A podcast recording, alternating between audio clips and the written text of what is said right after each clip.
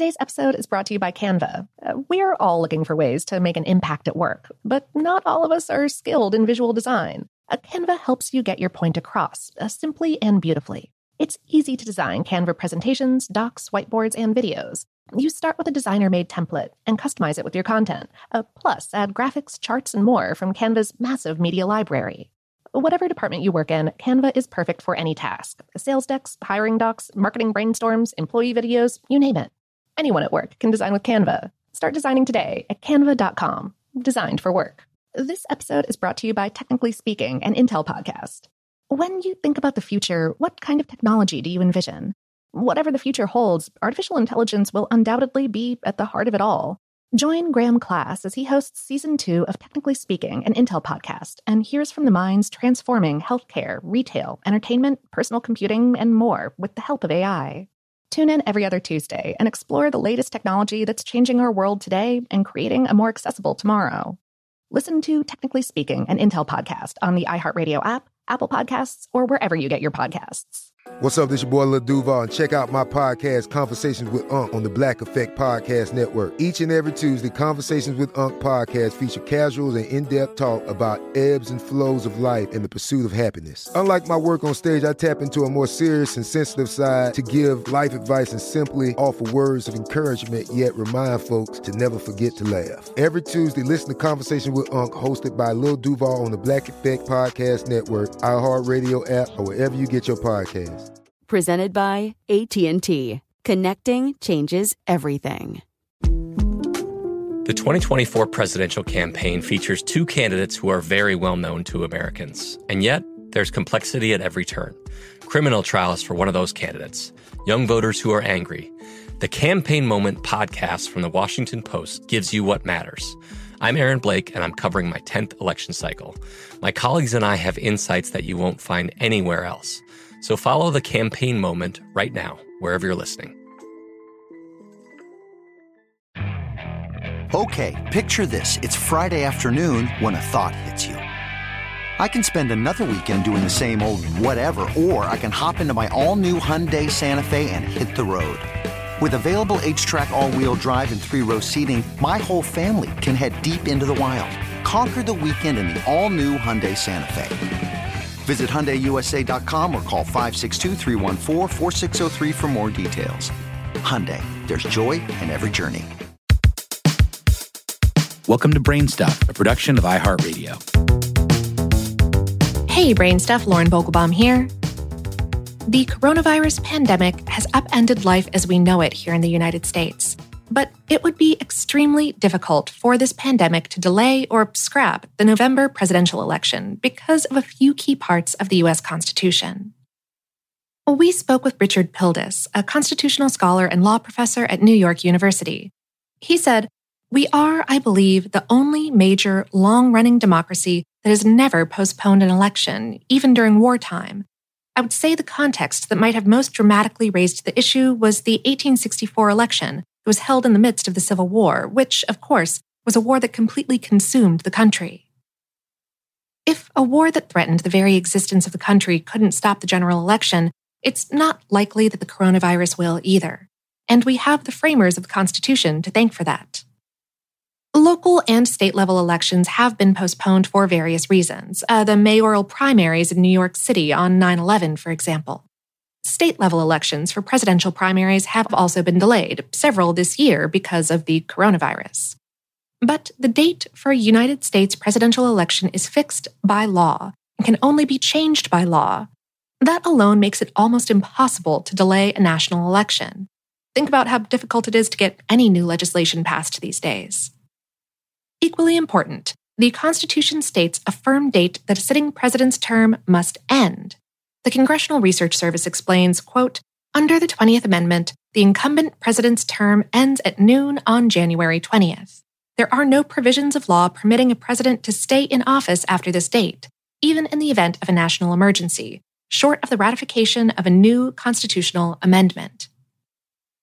By law, then, an election must be held on a certain date, because by law, the president has to vacate the Oval Office on January 20th unless they are reelected. And to be reelected, the country has to hold an election. Still, What if something truly terrible happens on the brink of an election, uh, say an attack on the country, a cyber attack on voting measures, or a major natural disaster? Well, the election could be delayed. Uh, the date would still have to be changed by law, and even then, the date can't be delayed a lot. Votes still have to be counted, which takes time. Electors to the Electoral College have to be picked, and their votes have to be registered. And the Constitution still says the sitting president must skedaddle by January 20th. And so it is the US, even through a civil war, domestic terrorism, the pandemic of 1918, and many other tragedies, has never postponed a presidential election. In fact, we have the Civil War to thank for absentee voting. Prior to this time, all state laws required in person voting, but during the Civil War, 20 northern states changed their laws to allow soldiers to cast absentee ballots from military camps. Today, all 50 states allow for absentee voting by any registered voter. Still, let's consider a worst case scenario. What if the country is so messed up by the coronavirus or something else, something much worse even than the Civil War, that the election is endangered and the country stands on the precipice of disaster? Can't the sitting president declare martial law or use their emergency powers to delay or call off the election? Executive order? Fiat? Pildes said, the president doesn't have any power to postpone the election day on his own. You can never anticipate what kind of argument people might decide to make when it's in their interest to make the argument. But I'm sure that this is a no brainer in terms of any legal advice the president would get. The president would be told, you don't have the power to do that. So, what happens if a law is enacted to delay the election? Again, not easy, but it doesn't happen before the president's term expires. The president's term, by law, still ends January 20th. If states can't deliver a verdict in time from their electoral college representatives who do the actual voting, the whole mess falls into the lap of the Congress. In that scenario, the House is supposed to pick the new president and the Senate, the vice president. And there's another wrinkle. If a national election is postponed beyond a certain point, there won't be a House either. All representatives, remember, have to be elected every two years. No election, no House. In that case, it would fall to the Senate to pick the president because the Senate is a continuing body. Two thirds of its members are always sitting, with staggered elections only every six years.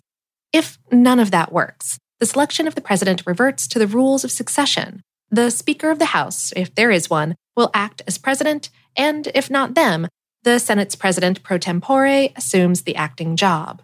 This has never happened. Less difficult than changing the date of the election is changing how it's held. That's not to say that holding a presidential election in the time of coronavirus won't be extremely challenging, because it will.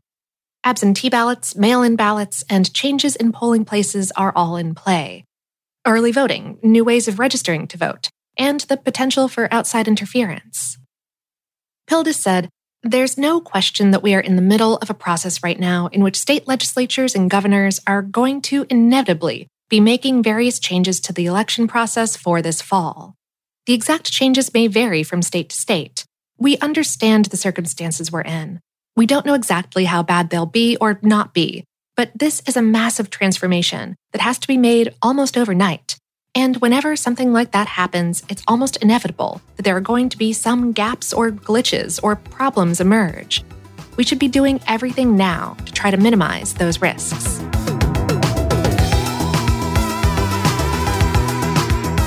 Today's episode was written by John Donovan and produced by Tyler Klang. For more on this and lots of other topics, visit howstuffworks.com. Brainstuff is a production of iHeartRadio. For more podcasts from iHeartRadio, visit the iHeartRadio app, Apple Podcasts, or wherever you listen to your favorite shows.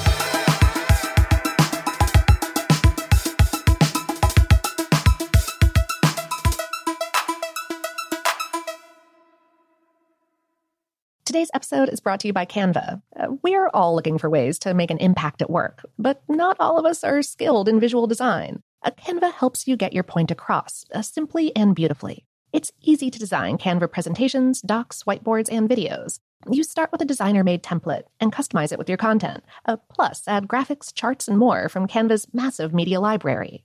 Whatever department you work in, Canva is perfect for any task sales decks, hiring docs, marketing brainstorms, employee videos, you name it. Anyone at work can design with Canva. Start designing today at canva.com. Designed for work. I'm Katya Adler, host of The Global Story. Over the last 25 years, I've covered conflicts in the Middle East, political and economic crises in Europe, drug cartels in Mexico.